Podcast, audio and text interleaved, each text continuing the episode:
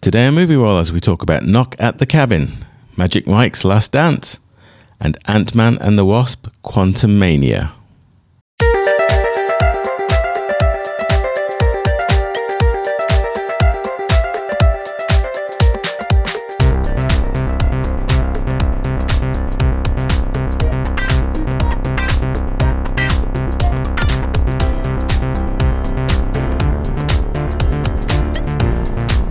It's time for Movie Wallas. Hi, this is Joe. Hi, it's Rashmi.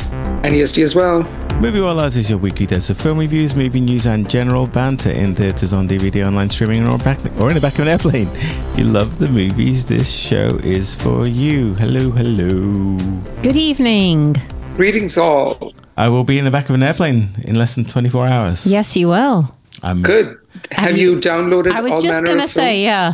Well, you know, I was a bit bummed because uh, Rashmi's been bugging me, like Bugging. literally, like she watched uh, Succession uh, a couple of years ago and has had nothing but good things to say about it ever since. And I won't say I've been stubborn about it because I haven't, but I okay, may, may, maybe a little because I think um, You don't trust my choices. no. Well, that too, but no. Uh, I married you. can I answer the question? Um, is, is it a question? I'm trying to make a statement. You won't even let me make a statement. No, main reason uh, I don't want to watch it is because I think I'll get sucked in, and there's like two or three seasons of it. So yeah, your three back, seasons. back of an airplane would be great to while away, you know, 30 hours or whatever. But um, HBO Max has two tiers, and me being me, uh, I'm on the cheap tier, and I can't download anything. Yes, have you seen Succession? You have to pay. No, it always sounds very unpleasant. Oh, So good. It's it- so good. Rashmi did twist my arm into watching the first episode and uh, yesterday. Did was you get very- sucked in? Yeah, it was good. Yeah. Uh, I like the characters. I think I get what the premise is. It looks like it's all about mean people doing mean things to each other. Who are who are No, related there's to each s- other? But And- there's a sci-fi component. No, very there wealthy. not No? There's no sci-fi element. That's Yeah. another program. No, Yazdi. No, no, they're all disconnected in this in this workplace, right? It's very No. dystopian. No. That's the Apple TV one. No. What was that one? We loved that one too. No, that's um Severance. Severance. Anyway. Oh, Severance. So which one are you talking about? Succession. Oh, Succession. No, no, that one is too mean. That one is too mean. I've seen that. I've seen, I think, the first six episodes. Yeah, they're just out to out Me- nasty each other. Bad family. Being nasty. Bad family. I was like, Yes. what what sci-fi element is there? Severance, which is also a great show. Yeah, Severance is very Yeah, good. yeah. So, Yeah. all right. No, but Succession you should watch if you haven't. Yes, Yeah, I've seen. I very think the first half. Yeah, yeah. Good, very good writing and very good And acting. and I would you know, the second series is even better than the first and the third is even better than the second. Because you get so Mm. invested in the characters and the story just develops. It's so good. Not that that's a pick. Anyway, All right. that's did you use up your pick? Uh, that can be my pick. We didn't do that. we can't find anything to watch on. VOD. I know. Yeah. This is terrible. This podcast has already fallen apart. So um, let's let's scratch and the wheels are falling off. the wheels are falling off the bus. let, let's scratch and reset. We're in free fall.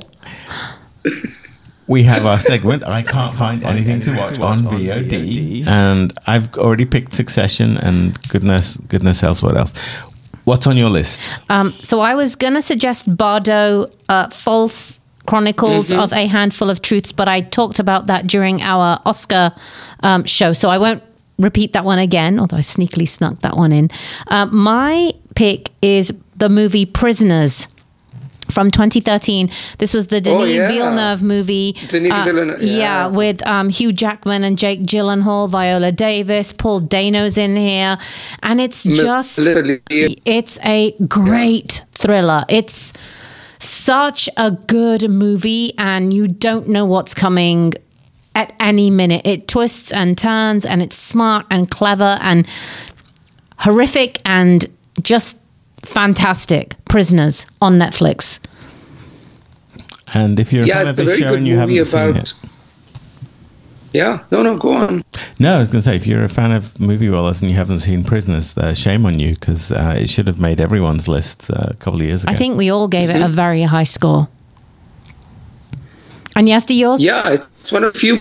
No, I was going to say it's one of the few movies which makes the case that when something bad happens, we are so eager to blame someone, just to find somebody to blame, and how that can kind of, you know, make us go awry. Um, my recommendation is actually going to be an unusual one because it's for a horror, and everybody knows horror not my jam. And it's for a movie that's currently playing in cinemas. So, one of the great body horror directors of all time is uh, David Cronenberg. He famously made the remake of The Fly. Uh, he did Ringers, etc. Well, the apple doesn't fall far from the tree because his son Brandon Cronenberg has been quietly making very uh, disturbing movies, and he's made a movie called Antiviral and another one called Possessor. This is the third one, uh, which is playing in theaters right now. It's called Infinity Pool, and I just, as the movie was going on, I just realized that this director is the real deal. Um, it's so fascinating. It's like a really demented episode of The White Lotus. Uh, so it's essentially about wealthy people at a resort and the extent they will go to use their privilege. Oh. And it's so, so easily and so uh, slyly slips into horror as well as sci-fi. And it's um, it's got Alexander Skarsgård uh, in the, in an amazing, you know, l- uh, lead role, and he gives his all for the movie. I mean, he just goes from being this cocky, you know, very privileged writer to somebody who just crumbles, just crumbles. And uh, Mia Goth, who has been showing up in a lot of uh, horror movies, she was in Pearl and in X. She's here. She's fantastic. Should watch this out. Uh, seek this out. Visually so beautiful, genuinely unsettling. The NC-17 of the movie, which was shown at the film festivals, uh, but the one which is showing in theaters is an R-rated version. Uh, it really pushes the on, but it's got a great structure. Um, Infinity Pool is what I recommend because people love horror and everybody's seeking out horror, and I think this is one of the better made ones. And yes, it sounds sure. almost a little bit like um, the one on the boat. Um, oh yeah, yeah, a Triangle of Sadness. Triangle of yeah. Sadness. It Eat sounds, Rich. yeah, it's kind of sounds similar in in vein. Is it an Eat the Rich? Yes, it is definitely Eat the Rich. And it's also a very good commentary about how the rich use third world countries as their private islands to kind of, you know, abuse the resources there because they can, you know, their dollar goes so much. Right. And it's never explained where they are, but it's a vaguely Asian looking country. The, the movie was actually shot in Croatia but it's made to look like an Asian island and which has its own set of rules. And something bad happens, and they have to face the criminal system. Um, so it, it- there's a lot of commentary going on there, but just structurally, it's so good. Excellent. Uh, Yeah, this one is going to stay with me for a long time. Super. Yes. And I, I did have Succession. My real pick would have been Formula One Drive to Survive, which, if you've listened to Movie Wallas for a bit, know that I recommend that show almost annually. I think it's in season five. Uh, seasons one through four have not yet yielded any disappointment, and I expect nothing less from uh, this season. So, uh, fascinating fly on the wall documentary about the Formula One motor racing sport. And you don't have to be uh, a huge fanatic of, of the sport to get uh, to get enough out of the show. It's very, it's just you know, it's anyone anything at that highest level in you know any competition at that kind of you know level on a global stage is always fascinating. So, okay, so our three And where might where might one see this show? Oh, that's on Netflix. Very famously, uh, Okay. a show that.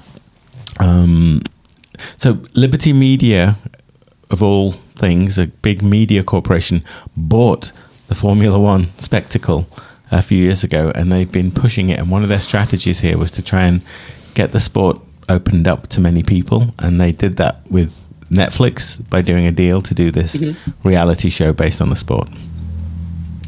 All right, so our picks were Rashmi. Yours was Uh, Prisoners on Netflix. Yes. Netflix. Yazdi. You had, Infinity Pool playing in your local cinema.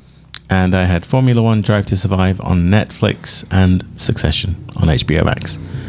All right, um, so I guess we should talk about our movies. Before we do so, just a quick apologies. Yazdi, you sound a little crunchy today because you're not here with us. You are at your home, the Nut House, coming to us via Skype. So um, sorry that you are not as crisp and velvet toned as you normally are. Ah.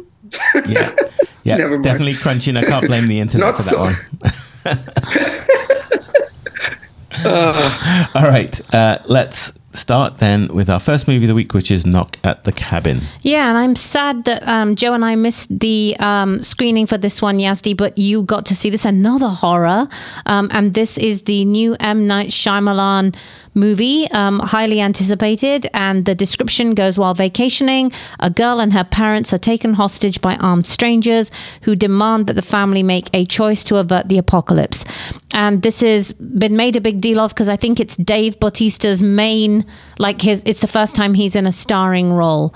Um, so it has Dave Bautista, Jonathan Groff, Rupert Grint is here of um, Harry Potter fame, Nikki Amuka Bird, Ben Aldridge, um, Abby Quinn, Kristen Cui, and a host of others. Um, so this is um, directed by M. Night Shyamalan and written by him along with. Um, Steve Desmond, Michael Sherman, and it's actually based on the book The Cabin at the End of the World by Paul Tremblay. So, Yazdi, is this worth a watch? Has M. Night Shyamalan made a comeback? I've been hearing um, interesting things that this may be his turning point. And you can't, and, and Yeah, you're going to try been- and do a spoiler free review, right? Well, mainly because Yes, we haven't yes. seen it.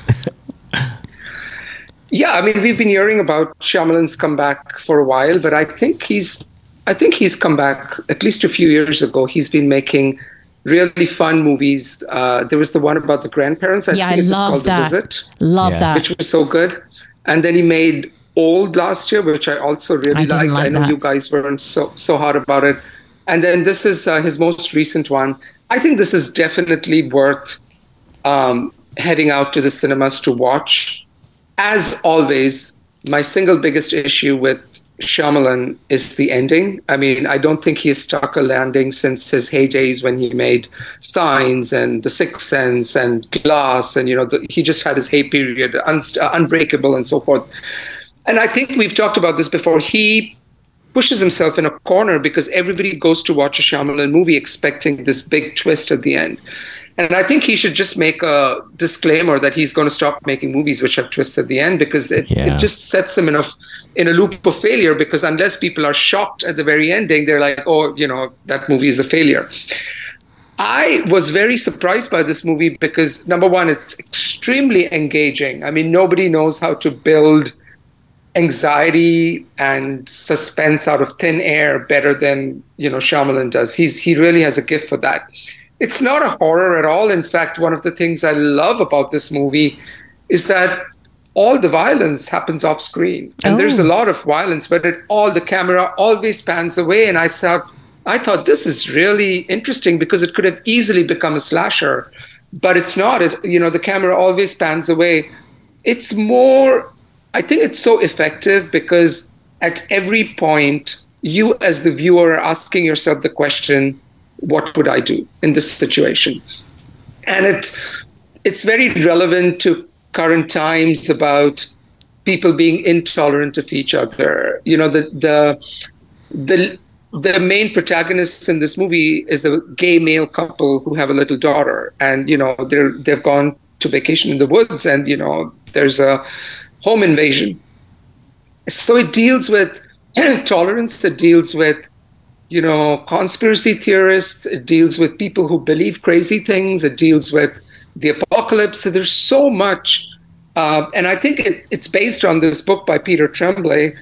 And after I saw the movie, I was I have a big problem with the ending, and sure enough, I found out that Shyamalan took that took that book, which ends very ambiguously, and over explained the ending. This was my big problem with hmm. Old as well. Is you know he tries he should trust the audience. You don't need to explain everything, and I think by inadvertently making a choice, there's only two ways the movie can go and he very explicitly makes a choice which is not there in the book and by doing so number one he ruins the movie i think and the second thing is he inadvertently makes a movie which could be a rallying cry for the far right i don't think that's his intent but that's certainly a consequence of his choice but having said that i think the movie is extremely engaging i was like watching you know with my eyes wide open and it has a really meaty questioning middle portion. So I I really love this movie, and I forgive I forgive the last twenty minutes of the movie. Okay. Mm.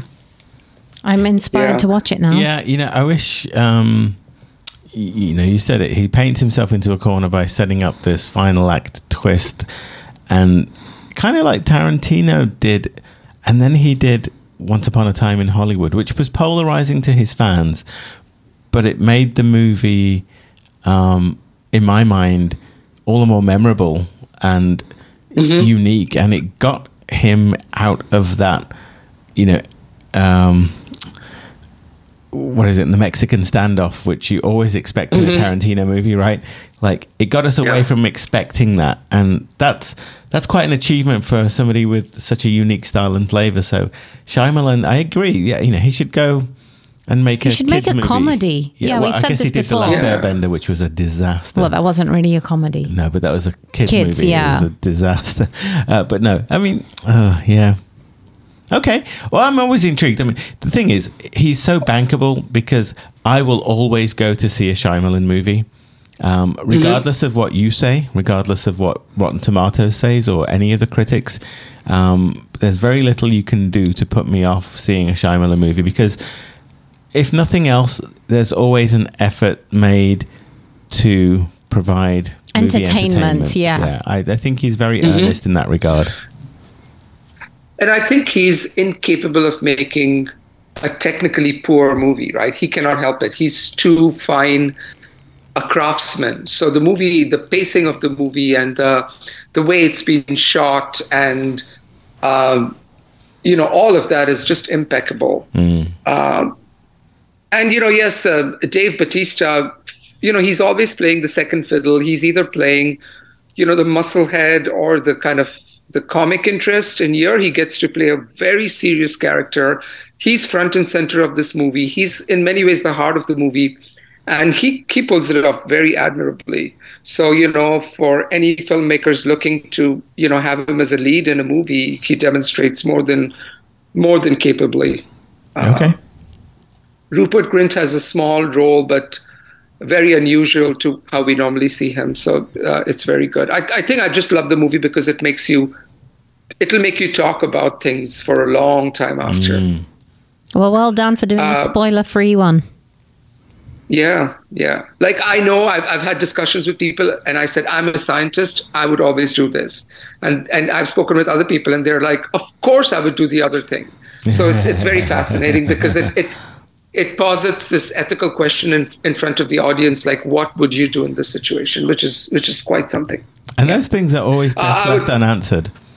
I think those things are always like because that that I think the the the beauty of things like that is it does create the debate, and Mm-hmm. I, I like I like when the audience gets to to make their own minds up about what happens. So Yeah. And also, it's very efficient. I think it's an hour and 30 minutes. The movie jumps into its premise right away. There's no filler. Uh, the action starts almost at the three or four minute mark and it doesn't stop. It doesn't relent in terms of story writing. I would give it an eight out of 10 only because Wow. a lot of people are so, tur- so turned off by the ending or they didn't see the twist that they were expecting and they were like, is that all there is? Well, that that is all there can be with the story. So I, I want to kind of uh, uh, balance that that kind of negative reaction. I, I really enjoyed it. Eight out of ten. very good. All right. Yes. Next movie then is going to be Magic Mike's Last Dance. Very good. So I will be introducing that one. So this is the third movie in the Magic Mike uh, franchise, if you will. The original Magic Mike was uh, written and directed by Steven Soderbergh, loosely based on Channing Tatum's own uh, experience uh, when he was younger. He was a male stripper. Since then, a second movie was made, uh, which was uh, Magic Mike XXL. It was the only one which was not directed by uh, Soderbergh. It was actually directed by Gregory Jacobs. And now for the third round is Magic Mike's Last Dance, where once again Steven Soderbergh gets in the writing and directing, actually just the director director seat. So the IMDb uh, one-liner is that Mike takes to the stage again following a business deal that went bust, leaving him broke and taking bartending gigs in Florida. He heads to London with a wealthy socialite who lures him with an offer he can't refuse. It's uh, written by Reed Carolin and uh, directed by Steven Soderbergh. And the main cast includes, of course, uh, Channing Tatum in the lead role, uh, as well as Salma Hayek as said socialite in London. And uh, some of the uh, old timers are also listed here, although I thought they were not in the movie. But at least IMDb lists Joe Manganiello, Adam Rodriguez, Matt Bomer, and others in the cast. So I missed this uh, screening. The both of you saw it. Should people rush out for Magic Mike's Last Dance? Go ahead, Rashmi. Oh God. Um, I wrote down three lines in my notes, um, and I'll read them for you verbatim. Very forced but entertaining. The dancing's really good very efficient. Um, this is a hot mess. I mean, it's entertaining and it's worth staying for the last scene in terms of the dance itself because I haven't seen that done before. And I love watching dance. Um, but this is such a forced movie. It's so unbelievable. It's so ridiculous. I feel sorry for Salma Hayek, um, other than she got to rub herself all over Channing Tatum with without his clothes on and be surrounded by these naked men. But this is awful. This is really bad.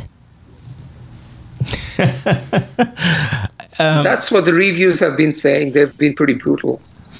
Look, yeah. um, Steven Soderbergh is one of my favorite directors, but he's very hit or miss for me. And um, he has a very casual style to his direction that to me it reminds me of the way Clint Eastwood movies work. So if you've seen and Clint Eastwood, the director, not Clint Eastwood, the you know the cowboy, the the um, actor, you know, yeah, uh, uh, the gosh, Dirty Harry, the Dirty Harry, yeah.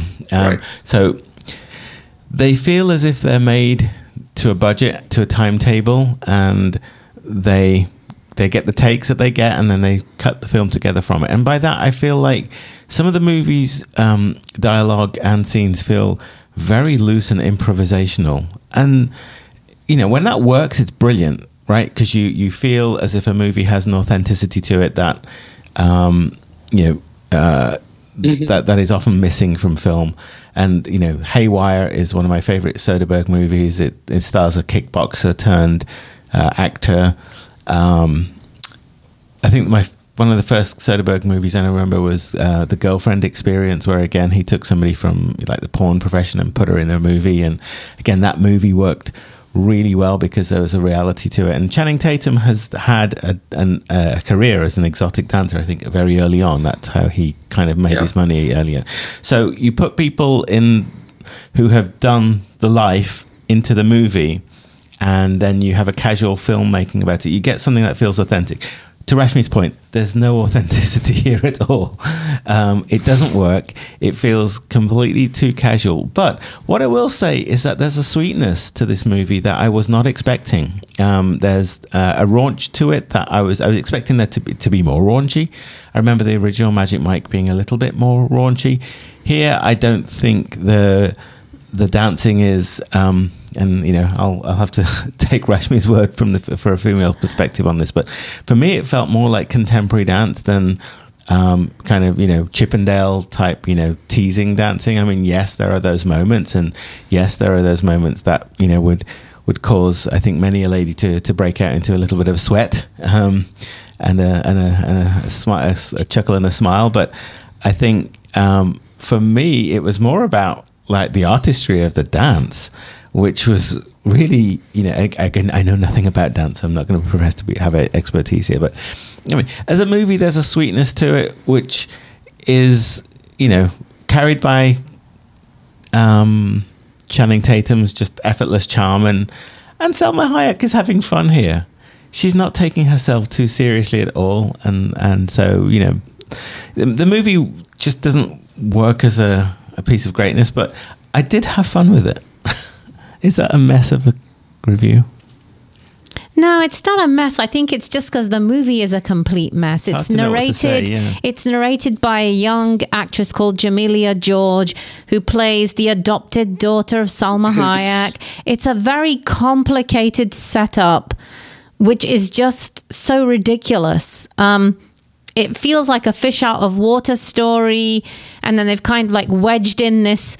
Um, dance this this reason to have this dance troupe and for magic mike to perform again. And then there's a very complicated divorce story going on. It's just it's a hot mess. Um this this one completely lost magic for me. I mean i can sum this up. This is a four out of ten for me. Whoa.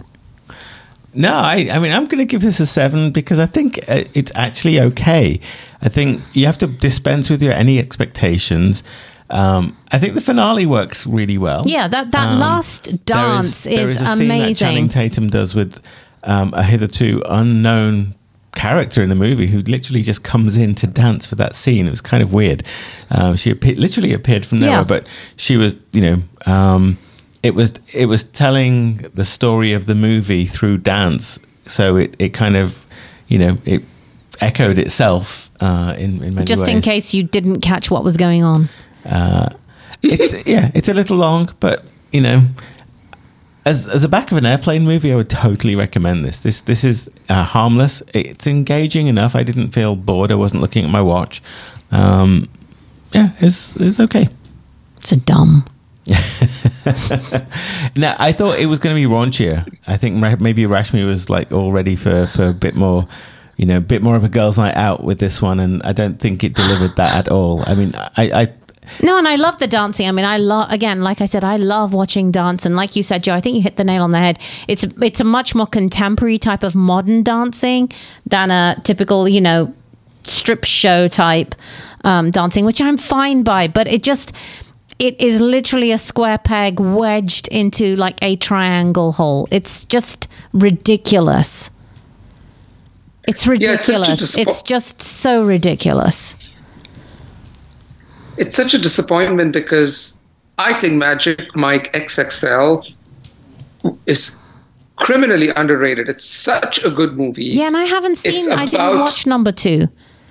It's so good because it's as much about friendships, you know, male friendships, as it is about stripping. It's about saying goodbye. It's about you know people who are at the bottommost rung of society. It has so much to say, and it's so much fun, and it's warm-hearted, it's genuine, authentic. So uh, it's it's a shame. I've also heard that uh, from a couple of the reviews that one fatal flaw of the movie is that they try to incorporate a younger generation of dancers but the movie doesn't bother a single one of them to have a line of dialogue. So they're just some random people who are just, you know, they have a montage of them, which is like that was actually the best bit. Right? Actually, that was the best bit in the movie was the actual dancing by those very talented dancers, and the the the perception is that they're all, you know, these are all people who are performing on the internet or in the street, and you know, Magic Mike finds them all and brings them together for this show. Yeah, and I don't know if. Okay. Well, it it was also they they built them up. They were like, you know, she she. So Salma Hayek's character is this wealthy woman who can basically bend people to her will through you know financial incentives. So you know, she sees something somewhere online and says, "You got to get this guy. You got to get this guy." And there's all this fuss about getting this guy. They get this guy, and you're right. Like then he disappears, and I'm like, "Oh, well, wasn't he supposed? To, was he supposed to be like the grand finale, or was he supposed to be the the you know the showcase, or?" He's just then disappears into the background. Yeah, it's kind of annoying. All right. Speaking of things which go from big to small, was that? Oh, Oh, that was quite a good. Very nice. Quite I good. like that. quite good. uh, Ant Man and the Wasp: Quantumania. So, uh, I'm going to introduce this for for whatever it's worth. Uh, these movies, I think, are almost pointless for us to cover on the pod- podcast because those who will watch it will watch it. Those who won't will not. Um, so, you know, what are we doing? Um, but nonetheless, we we do have uh, uh, an obligation because you two went to see a screening. Um, of this movie. So, this is the follow up to what I thought was actually one of the better Marvel movies of its year, which was Ant Man, with the um, endlessly uh, charming screen presence Paul Rudd at the helm. Uh, the movie, I think, was for me refreshing because of its change in tone. Instead of the the very heavy, brooding, um, you know, superheroes, the Marvel movies had all gotten so heavy at that point with Thanos and the snap and all of that stuff. And then along came Ant Man with its um, almost um, uh, larkishness like tone, um, not taking itself too seriously at all. Always every, every line of dialogue was was written with with a, a joke, and nod, and a wink. And Paul Rudd didn't seem to be um, taking his job very seriously at all. I think he had more fun on set than um, you know than than stress in terms of trying to get his his job right. But uh, so here we have uh, the follow up to that. Uh, Paul. Rudd stars again as Scott Lang. Uh, we have uh, Evangeline Lilly as Hope Van Dyne. Um, and they are Ant Man and the Wasp. The Rotten Tomatoes précis goes uh, that uh, Ant Man and the Wasp, together with Hope's parents and Scott's daughter, the family finds themselves exploring the quantum realm, interacting with strange new creatures, and embarking on an adventure that will push them beyond the limits of what they thought possible. Uh, this movie is directed by Peyton Reed and again stars uh, Paul Rudd, Evangeline Lilly, Jonathan Majors, Bill Murray, Kathryn Newton, Michelle Pfeiffer. I'm sure there are all manner of other famous Michael Douglas. Goodness me, what a what a cast we have here. So uh, didn't get to make this one. I had a work dinner. Uh, er, er. Um, so Yazdi, why don't you tell us what you thought of Ant Man and the Wasp: Quantumania? So I have three pages of notes, but oh my uh, God, when did you write start. those? During the I movie. was sat next to Uh, you. Uh, but the one thing I wrote about four times is that silliness abounds. there is so much silliness in this movie. Um, it's safe to say 80, 90% of the movie happens, you know, in this quantum universe. And so it's it's a big, big, big burden for the CGI folks to carry.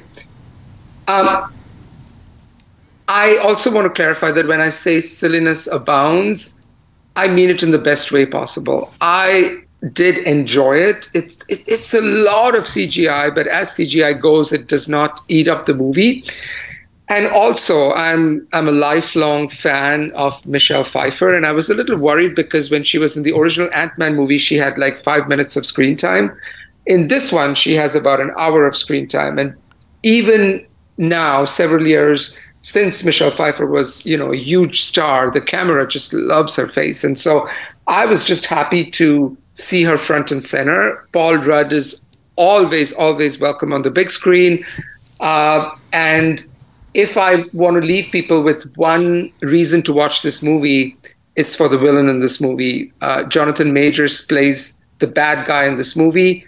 And I'm willing to say he is so good you know he's almost better than the movie is i was so impressed by him he just completely controls the film through all its sloppy dialogue and silliness he prevails i like this movie i don't love it but i liked it it's enjoyable Yeah, it's. I agree with you, Yazdi. It's very entertaining. I like the light-hearted tone of this. Um, Paul Rudd, like you said, Joe, is just oozes charm, and every time he comes on screen, he just makes you smile. And I think the film is elevated by the fact that we have the addition of um, is it Kathryn Newton, um, Yes. who plays his daughter, and Daughter. she's charming. She's as charming as um, as uh, Paul Rudd is. Um, I wrote down a few things. I the thing that struck me the most about this movie is that it feels like a homage to Star Wars. I got a very sense of it's it's really really like the the there's an army in it that looks like the clones there's um a baddie which is called a MODOK which has a, a figure a it's just a face um, but it looks like the darth vader head um, it's very much you know um, jonathan majors as the baddie being very um, emperor like in terms of what he Yeah, can do um, so it, it really is very reminiscent of, I would say, a homage to Star Wars. Um, the quantum world itself, though, feels very like Avatar. It's all CGI, like Joe said, uh, like Yazdi said, um, and some of it felt l- very reminiscent of the first Avatar movie to me. So it feels derivative, but there's enough going on um, that keeps your interest. Um, and yeah, I agree. Michelle Pfeiffer is amazing in this movie. It's really her her Yeah. movie, I would say, rather than Wow. Ant Man and the Wasp. She's she's really Yeah. a very worthwhile main character, I, would say. Um, and it's very, very funny. There are some really laugh out loud funny moments in here. Um, and, uh, you know, my only criticism, it gets very Michael Bay at the end. Big explosions and bombastic things flying into each other, and it's very loud. Uh, we were very lucky to watch this in an IMAX or a Limax theater, Joe, and that was fantastic. It was very immersive. Um, yeah, I wouldn't say I loved it. Can I tell you what happened? Doesn't really matter. It's very entertaining. It is very entertaining. I, I that I can say with hand on heart. It's it's goofy. I think this the movie's uh, single biggest uh, handicap is the dialogue. It's just awful, and I you know I I, I was feeling bad. I'm like these are Academy Award winning actors. They have to say like Michelle Pfeiffer has to say silly things. Uh, you know, Michael Douglas has to say silly things, Yeah. but you know what? This is what good. This is what good actors do. They Yeah. make it stick, and every time it sticks the landing. I I compare it to another movie which is exactly in the same category, which we saw about six months ago, which was Thor: Love and Thunder. Yeah. I think that one was kind of similar, set in a CGI. It was being goofy, it was being silly. But this movie is so much better, according to Agree. me, than you know Agree, Thor: Love and Thunder. Yeah. Um, it is. It is genuinely funny. Yeah. Yeah. I mean, Um, it's, I was going to say, Yazdi, one of the things that really irked me and took me out of the movie was Michael Douglas is wearing this very archaic hearing aid. It's very strange. I don't know if you noticed it. And I was Mm-hmm. I thinking noticed they've been yeah. able to go in the quantum realm, but he's still wearing this archaic, you know, hearing aid. Yeah, it was just what- and then there's a reason for it, right? You find out later, you know, Right. um, there's a reason for it. But it, it was so wedged in, it just took me out of the movie. It's like, why is Michael Douglas wearing a hearing aid? Um, he, you know, and then there was a there's just a funny observation is there's a you know even the mon- even the aliens that live in the quantum realm are very reminiscent of the ones we see in Star Wars. And there's a man who has like a broccoli head, and he reminded me of Bill Nye. Yeah, I can see that. I mean, there is a proper scene in the middle of it, which is like from the Star Wars cantina, Yeah. right? Where where you know Luke and uh, Leia Han and Solo yeah. and Leia, they go. It's exactly like that. They go to a cantina where there's all these weird creatures. So definitely an homage to Star Wars. Yeah. Uh, and you're you're absolutely right. Even even the army, they're all dressed in, or they have white heads. Uh, there's a lot of similarity. Um, Yeah. I just I just love Jonathan Major's line readings. He was so good Yeah, he was very with good. this dialogue, and he was very believable. You know, and we've said this again and again. We said this with the original uh, uh, Wakanda movie. You know, where uh, Michael B. Jordan played the bad guy. When you have a believable bad guy, with his own story about why he is the way he is, then it makes all the difference. And here again, uh, you, I, I believe the bad guy story, and you know he he's called Kang, K A N G, but I kept hearing King, K I N G, and I me too. I kept hearing King, and I'm like, why? Everybody's calling him King, and again, I see that Star Wars kind of Emperor King kind of similarity Yeah. there. Uh, Yeah. And and the movie is the entire plot uh, is around the Michelle Pfeiffer character, which you know I'm always there for that. So Yeah. it's, it's pretty fun. I would give it seven out of ten. Yeah, I Uh, think sorry, I- sorry, uh, Rashmi. No, no, yeah, no. I, I agree. Yeah. I agree with that. And I was just going to say, we are just about to watch. You know, Jonathan Majors is having quite a moment. He's about to be um, the other protagonist in Creed Three. So. Um, yes, it was funny because I remember before you were saying to me before the movie started, "Gosh, he's popping up everywhere." But I think it's because literally he's in two big movies back to back. It's his moment. It's his moment, hopefully, and he deserves it. He's very good. He was actually in The Five Bloods. Remember the Spike Lee movie Yeah. from a few years ago? Very good actor, really good. he, I think his debut was uh, what was that movie? The the last black man in San Francisco. Yes. Remember there was a movie called that? He was in that. Um, and he's also, by the way, in a movie where he plays uh, a boxer who's trying to, you know, get ahead, very Rocky-esque. And that movie won Best Audience Award at Sundance just last month. So, you know, he's really having a moment. He's going to be in many movies this year, and good for him. Are you sure that wasn't Creed?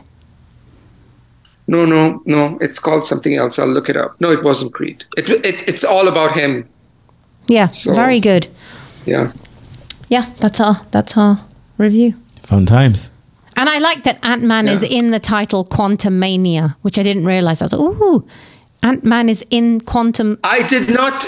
I did not realize that either. Yeah. Yeah. Did you Oh, know like that? an anagram. Yeah. No, it's Ant Man No, no, no. in Quantumania. There's a U So in the, the- middle the of the T which- and the man. So all the letters in Quantumania, you can make Ant Man from it. I, I see it now. this. Yeah. It's like the FedEx arrow. Yeah. The world will never be the same again. I know. Yes, And again, I, I, yes, I thought yes. again it was good good use of the shrink. We said this in Ant Man and the Wasp. Really good use of the shrinking down and you know Yeah, it was very getting playful. getting bigger. They were very inventive with that. I hope that they were similarly inventive. Yeah, with the, it was- it wasn't as good, but it was expanding good. Mechanic because I think that whole that whole idea was so much fun in the original Ant Man. Yeah. I would say uh, this Uh, is probably name- one of my favorite Avengers Marvel Mm-hmm. characters. It's a lot of fun. Yeah. Uh, that movie is called Magazine Dreams. Oh, okay. Yeah, yeah. And it is about a about a about a bodybuilder, not not a boxer. Sorry, Boxer is Creed. Yeah, That's boxer coming. is Creed. The one thing I'll give Marvel Yes. is that generally they have delivered in terms of entertainment. I mean, I don't have a Disney Mm-hmm. Plus subscription, but the Marvel catalog I think is part of that. And um, Mm-hmm. there's very few of those, apart from that, you know, the Thanos one with the snap and the the god awful Eternals movie from uh, a Oh, year that or was two ago. horrible. Um, everything else Yeah. is generally del- delivered smiles. Um, so good, good on them. Okie doke. Um, I've got to go and pack for my flight. I was just going to say you've got to pack. and it's it's getting to eight thirty. So, Yazdi, we will bid ye farewell, uh, so that we can uh, get on with the rest of our evening. Thank you very much Yes. for joining uh, the podcast via Skype. Um, it's always better when we're together. Yeah. Um, Something's better than alas, logistic, yes, yes. logistics be damned. So, um, thank you all for listening. Thank you. We always we do appreciate our listeners. Uh, thank you if you've made it to this part of the podcast. Uh, let us know what you think of these movies. Until our next podcast, which may be a couple of weeks from now, uh, it's a too many movies, too little time. A goodbye from me. And me. and me as well. Safe travels. Thank you much.